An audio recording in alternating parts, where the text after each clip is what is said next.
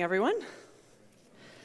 So, as I mentioned last week, we're doing a sermon series right now on the names of Jesus. So, the time after Christmas and leading up to Easter is often a time in the church calendar and the Christian calendar where we focus on the life and the teachings of Jesus. And I thought this year a creative way to do that might be to look at some of the names that he's given in our scriptures. So, this morning we're looking at a name that the author of Hebrews gives to Jesus. Perhaps you've picked up on it in our liturgy already. We're looking at Hebrews chapter 12, so if you've got a Bible, you can turn there.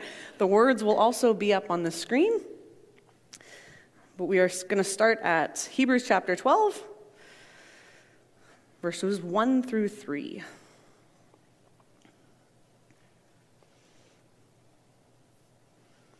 I'm going to give a couple moments for you all to turn there. It's close to the end of the Bible. I'm looking at my. All right, Hebrew, Hebrews chapter 12, starting at verse 1. Therefore, since we are surrounded by such a great cloud of witnesses, let us throw off everything that hinders and the sin that so easily entangles, and let us run with perseverance the race marked out for us, fixing our eyes on Jesus, the pioneer and perfecter of faith. For the joy set before him, he endured the cross scorning its shame, and sat down at the right hand of the throne of God.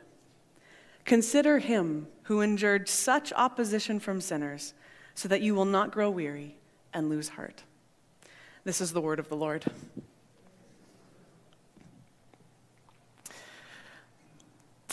Now, just prior to this passage that we've just read in chapter 12, we have a whole long lineage of names that the writer of Hebrew gives us Characters in Scripture in the days of the Old Covenant who faithfully persevered in times of difficulty. Actors in the drama of Scripture who demonstrated their faith by believing and then living in ways that mirrored that belief. By faith, for example, in 11 verse 7, Noah built an ark to save his family, even though he couldn't yet see what he'd been warned about. He just simply trusted that what God had told him would come to be. By faith, Abraham left his home country, even though he did not know where he was going. Most of us can't even imagine what that would be like, being told to go somewhere you don't know where. These are characters in scriptures who, who didn't cling to what was theirs, to their own origin, what was good about the past, what once was, what they owned. They had their eyes set forward on what God was doing. By faith, they did these things. By faith, Moses scorned the treasures of Egypt and chose to be mistreated along with his people. He left Egypt not fearing the king's anger, but rather persevering because he saw him who is invisible, right? That's where his focus was. By faith, the people crossed the Red Sea. By faith, the Israelites marched around the walls of Jericho. By faith, Rahab welcomed and hid spies in her home. Why? Because she had faith somehow in the God of Israel. All of these individuals, the writer says to us in the last verse of chapter 11, all of these were commended for their faith, yet none of them received what had been promised. None of them. All of them had a faith in God, even though they hadn't been promised anything in particular. We, alternatively, have been promised something. And so the writer says at the beginning of chapter 12, therefore, since we are surrounded by such a great cloud of witnesses, let us throw off everything that hinders and the sin that so easily entangles, and let us run with perseverance the race marked out for us. See, God had something planned that was better. Someone, someone who would bound all of Scripture and all the promises and, and all the prophecies and the law together in Himself, so that all the striving and the persevering of our predecessors wouldn't be for naught. It wasn't for nothing. They didn't strive for nothing, it was all pointing to something. And what the writer here is doing is pulling all of these faithful characters together now into a metaphor to speak about the Christian faith. Since we are surrounded by such a great cloud of witnesses, what a beautiful image. All of these witnesses who came before are, are like people gathered as spectators in a stadium, cheering on those who have come after them, who are running a race that they've already completed. Athletic contests were, were common in Greco Roman literature, it was a huge part of their culture. And the Christians to whom the writer is speaking are evidently in need of some cheering on, some, some encouraging. You need to persevere, the text says in chapter 10, verse 36. You have need of endurance. In other words, you have grown weary. This passage is for those who have grown weary in their faith, for those for whom their spirits have given out. They've lost sight of the finish line, they, they don't think they can keep going. So the writer is using the image of running a race to spur them on, using these spectators as an image of the heavenly witnesses who are already worshiping at the throne and cheering us on. This text was actually Danny and I's wedding text, and the pastor who offered the message at our wedding encouraged us at one point to look out at the crowd of people who had come to witness the event, to offer their love and support. And he told us to simply take it in. Look at all these people who have come to support you and are cheering you on. Just, just, just take it in. The writer of Hebrews, in a way, is asking us to do the very same thing. Just take it in. Picture this cloud of witnesses around you and just, just take a moment and take it in. Because how much more is that heavenly cloud of witnesses cheering us on in the faith?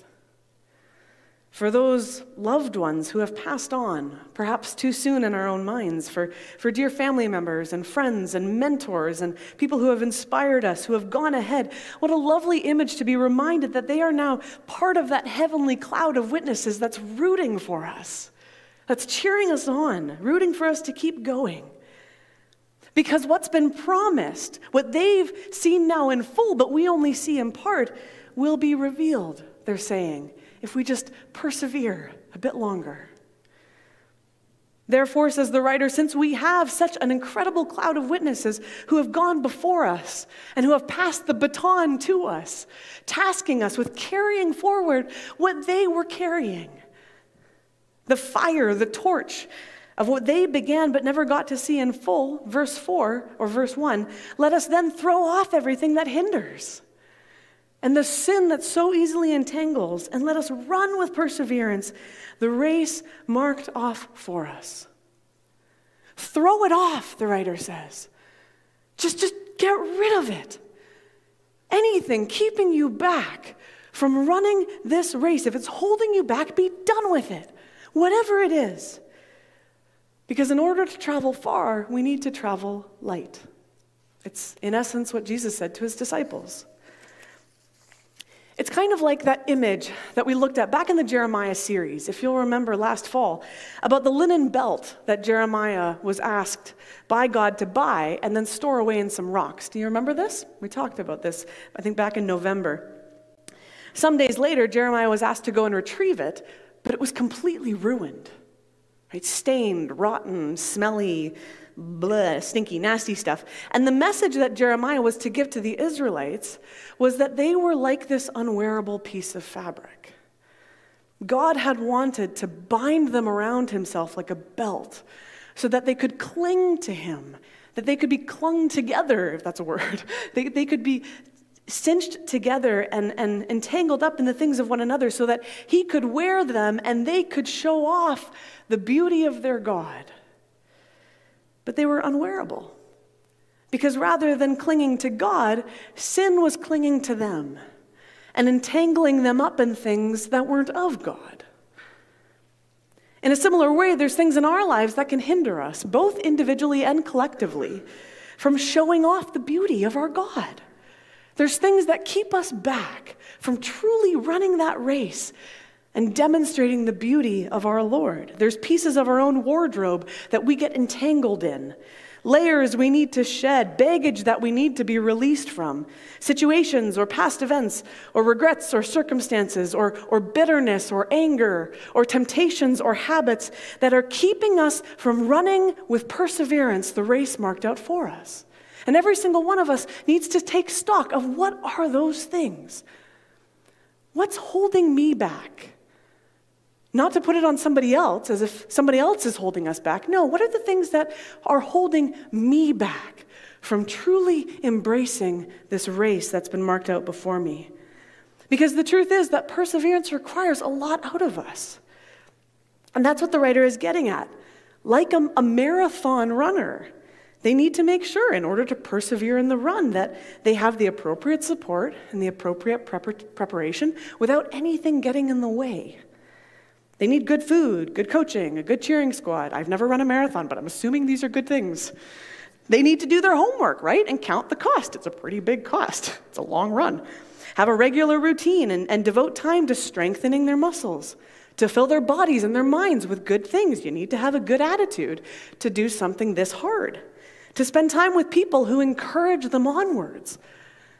The writer uses this analogy because it's actually a really helpful way of metaphorically speaking about our faith. For the vast majority of us, faith isn't a 100 meter sprint, it's a full blown marathon. It's hard, it's draining, and involves many moments where sometimes we question our own sanity. It's difficult. But it's also why so many of the memorial services that we've had here in this congregation over the last number of years have been so moving and so meaningful. We hear of these long faith journeys that ebbed and flowed, of course, no doubt, but that involved years, sometimes 90 plus years of faithfulness faithful living and dependence and perseverance. Which is why the writer of Hebrews makes it clear that perseverance requires something, actually, that's even more essential than all the things that I've already mentioned. You can do all the prep work and all the training and have all the right routines and all the support networks in place. Your faith, in other words, can be as disciplined or religious as you want it to be.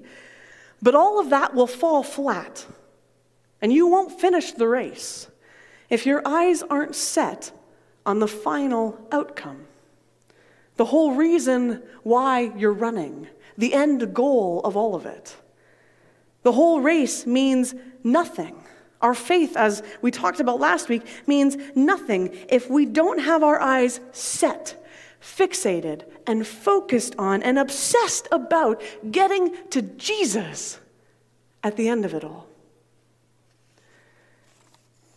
It's often actually a little surprising to me how often people speak about life after death or heaven and don't even mention Jesus. He's the whole point. It's only through him that all of this is even possible, that we can even talk about a life after death, that we can talk about new creation, that we can talk about resurrection. He's why we run this race at all. I haven't run a marathon myself, as I said, but I did witness a good friend of mine run the full 42 kilometers. And she had to keep her mind focused on the goal. That's why a lot of inspirational speakers uh, will say the same thing. Keep, keep your focus on the reason why you're doing what you're doing. Always keep the goal in mind. Always know the why factor. Why am I doing this? Why are we doing this? Why are we here? Why am I speaking to you? Why are most of you listening? For those of you that are falling asleep. Why do we have coffee and fellowship after the service and want to be involved in each other's lives? Why does the worship team come up here every Sunday after Sunday to lead us? Why? Why do we do this? Verse 2 we do this because we are fixing our eyes on Jesus, the pioneer or the author and perfecter of our faith. That is the only reason. If we don't have that as our focus, all the other reasons will take priority when they need to be secondary. This is why we do this. I spoke last week about not sidelining Jesus, and it's actually, when you think about it, it's really difficult for us to not do this because we so badly don't want to be the secondary character in our own lives. We don't want to put ourselves in the back seat. We don't want to be the supporting actor. We don't want to be the sidekick in our own stories, the passenger, the wallflower, the observer. We want to be front and center. Making our own decisions and choices, having things go the way we want, to be active in our own lives and do what we think is best and most productive and most beneficial. We don't want to be second or to answer to anyone. That's our inclination. It's so easy, even in a passage like this, to read it and to focus, put the focus back on ourselves and turn it into some sort of self help inspirational talk. Run the race and, and don't give up on the things that I want in this life. For my business, for my church, for my relationship. Persevere so that I'll accomplish my goals and my hopes and my dreams. But ironically, this passage is telling us to do the exact opposite. Look at how Jesus is described. He's the pioneer, the author, the beginning, the captain, the leader, the founder, the OG, as some would say, the inspiration, the forerunner, the predecessor, the first one, the initiator of our faith. He's the author of it. And not just that, he's also the perfecter, the sanctifier, the completer, the fulfiller, the creative editor and refiner, the only one who's actually allowed to be a perfectionist. He's the only example of perfection. How? How can we take the focus off of this person, the writer wants to urge us to consider? Because he's everything. He's the author and the perfecter. He's the justifier and the sanctifier. He's the beginning, the middle, and the end. He's the Alpha and the Omega. In him, all things hold together. Why would we ever put the focus on anything else? Why would our lives ever be about something or someone else? There's no freedom to run with those things. The freedom to shed off all the burdens and the baggage and the barriers that we encounter in this life and to run truly unencumbered in this race is only available if we've got our sights set on the why of our faith. Turn your eyes upon Jesus. Look full, not partly or half heartedly, look full in his wonderful face. And the things of earth will grow strangely dim. In other words, they won't, they won't matter as much anymore. They won't be front and center. The things of this earth will grow strangely dim in the light of his glory and grace. See, because the more we actually look at Jesus, the more wondrous he becomes. And the less we care about those other things that used to take up all of our attention. It's why Jesus isn't grouped with all the other heroes of the faith. He's a category all on his own. He's a hero like no other. And he's not sitting up in, you know, the bleachers in the executive lounge like Caesar popping popcorn and watching us run a race that he's never had to do. Look at the rest of verse 2. For the joy set before him, he endured the cross, scorning its shame, and so sat down at the right hand of the throne of God. Just think for a moment about how much shame Jesus would have endured experiencing what he did. The incarnation, even, the birth into humanity, was already humbling enough. To then have to endure the kind of death he did, as the Son of God, who, as the devil tempted him, could have just snapped his fingers and in a moment been whisked away by angels. He could have done that.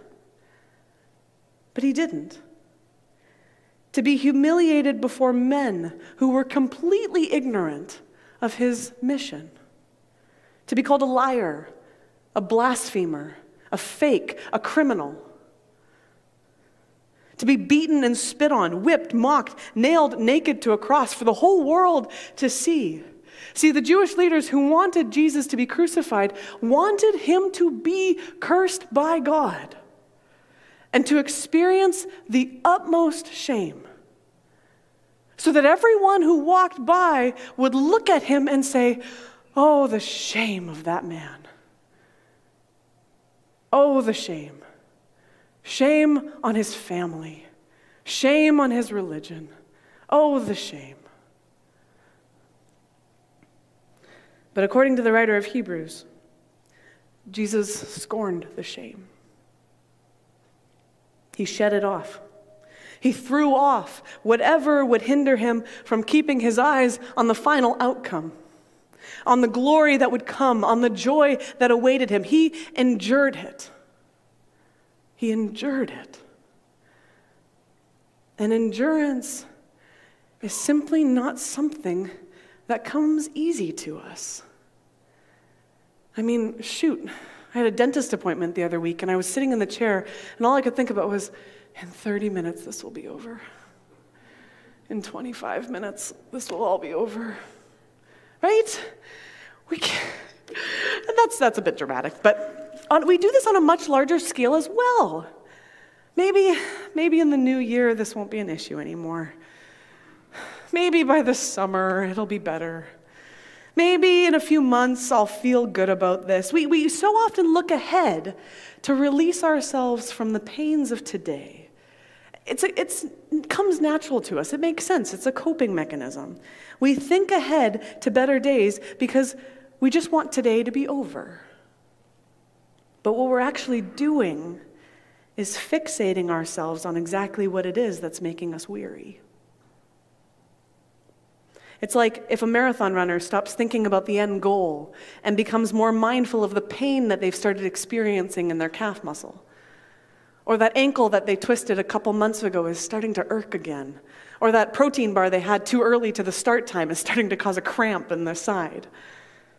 The more we fixate on the pain, the more it can dominate us and encourage us gradually to want to quit to, to regret, to, to back off, to, to become bitter, or to think that this was just a bad idea.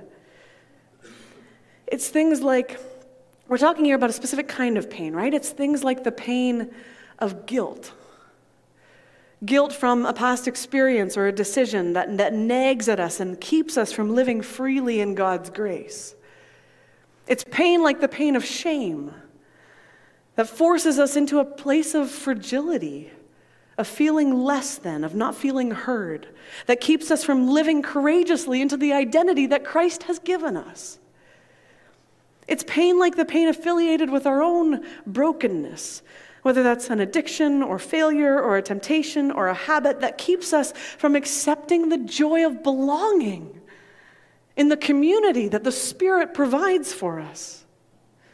Whatever it is, this pain is what we throw off we throw it off, we scorn it, we discard it as Jesus did. Because, as one scholar put it, we bear our cross, but we do not carry the cross Jesus bore. That's not our job. He carried the cross alone. We carry ours by unwaveringly looking at Him. See, we realize in Jesus that to pick up our cross and follow Him isn't meant to be a burden. It's actually what enables us to run faster. To run, actually, I shouldn't say faster, to run with endurance and perseverance. Because we're focused on the only one who has gone before us, who will truly inspire us unendingly to persevere until we too receive the glory that He won on our behalf. See, we don't have to try to win the race here on earth, He's already won it. Which is why the writer then says in verse 3 Consider Him who endured such opposition from sinners so that you will not grow weary and lose heart. Consider Him. We consider a lot of people all the time, it's just not often Jesus. We gain inspiration from those who have done great things, who have achieved more than we have. Every inspirational speaker you listen to will use someone in history, usually, right? It's, it's a bit of a, a, a gimmick to inspire their audience to be courageous, brave, take your life by the, you know, by the horns, confident, secure, whatever it is. Look at how this person did it. Look at what they accomplished. Look at what they endured. It's very inspirational. Preachers do it all the time. In fact, I'll do it right now. I recently started watching the sixth and final season of The Crown series on Netflix. I'm not sure how many of you are familiar, um, but it's a show about the reign of Queen Elizabeth from the time of her coronation all the way up into her Jubilee. And then, of course, all the family drama, if you're familiar with the royal family, in between. Of course, a key figure later in her life was Princess Diana. And the few episodes, the first few episodes of season six, depict the princess's last eight weeks before her very tragic death. And it's just so clear in the way that the producers have gone about it, in the way that the episodes and dialogue is laid out, that Diana had a personality that the world just flocked to. Just flocked to. With all, even though she had some flaws and failures, she was immensely inspirational. It's why there have been so many documentaries about who she was. Look at her. Look at what she did and what she cared about. Look at how she inspired people. She was the people's princess. That's who she was. She met the people where they were at. The author of Hebrews is, is kind of using the same sort of gimmick here. It's doing, he's doing the same thing. But here, we're being asked to realize that the only figure in history that we can ever actually think about and gain inspiration from 24 7, 352 days of the year, and never grow weary of it, is Jesus. You won't find a loophole or a shadow side in Jesus. There are no hidden character flaws. There's no secret agendas. There's no moral failure hiding somewhere under the carpet. In other words, He will not fail you. You can never cease to be inspired by Jesus, which is why He's the only one worthy of such a name that we're talking about today. No one else can be called this. If, you, if you're a barista working in a coffee shop, no one can be called the author and perfecter of coffee. It's just not a thing. If you're a teacher working in a school, no one can be called the author and perfecter of teaching. It's just not a thing. He is the only one, period. The only one who can heal the shame and the regret within us and inspire our weary bodies to run the race marked out for us. We always look for perfection in someone else. We forget to look at Jesus as the author and perfecter of faith. Not just our personal faith, faith in general. Remember the passage in Isaiah. They who wait on the Lord will renew their strength. It's a promise, it will happen. They will soar on wings like eagles. They will run and not grow weary. They will walk and not be faint. Some of us this morning are feeling quite faint, perhaps, out of breath like all we're doing is just putting one foot in front of the other, barely walking, let alone running. But hear this our heavenly coach is walking beside us, lifting up our chin and encouraging us to look up and see the cloud of witnesses that are spurring us on, and then turning our gaze towards Him to be reminded of the joy that is yet to come. We don't have to be anxious about the future. We don't have to agonize over decisions or be slave to the tyranny of our own wants and desires.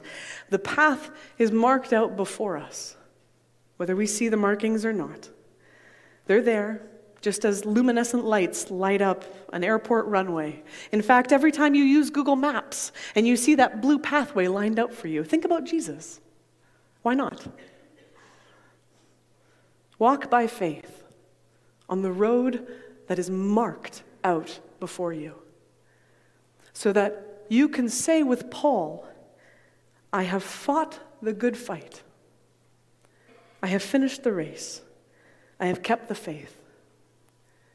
Now there is in store for me the crown of righteousness, which the Lord will award to me on that day.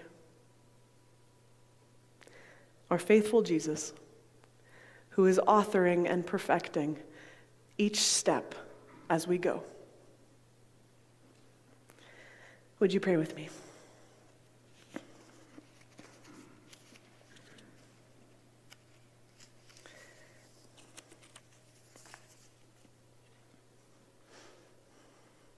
Living God, as we transition now to your table of grace and mercy, Lord, we want to acknowledge and recognize how deeply we need you.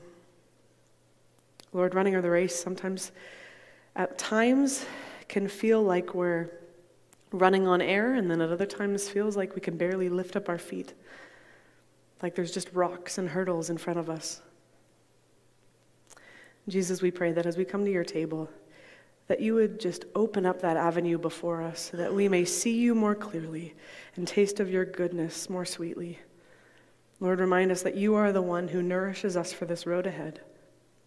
May we take in your Holy Spirit. May we be mindful of the love of the Father and the depth of your grace that has been given to us. We ask this in your name, Jesus. Amen.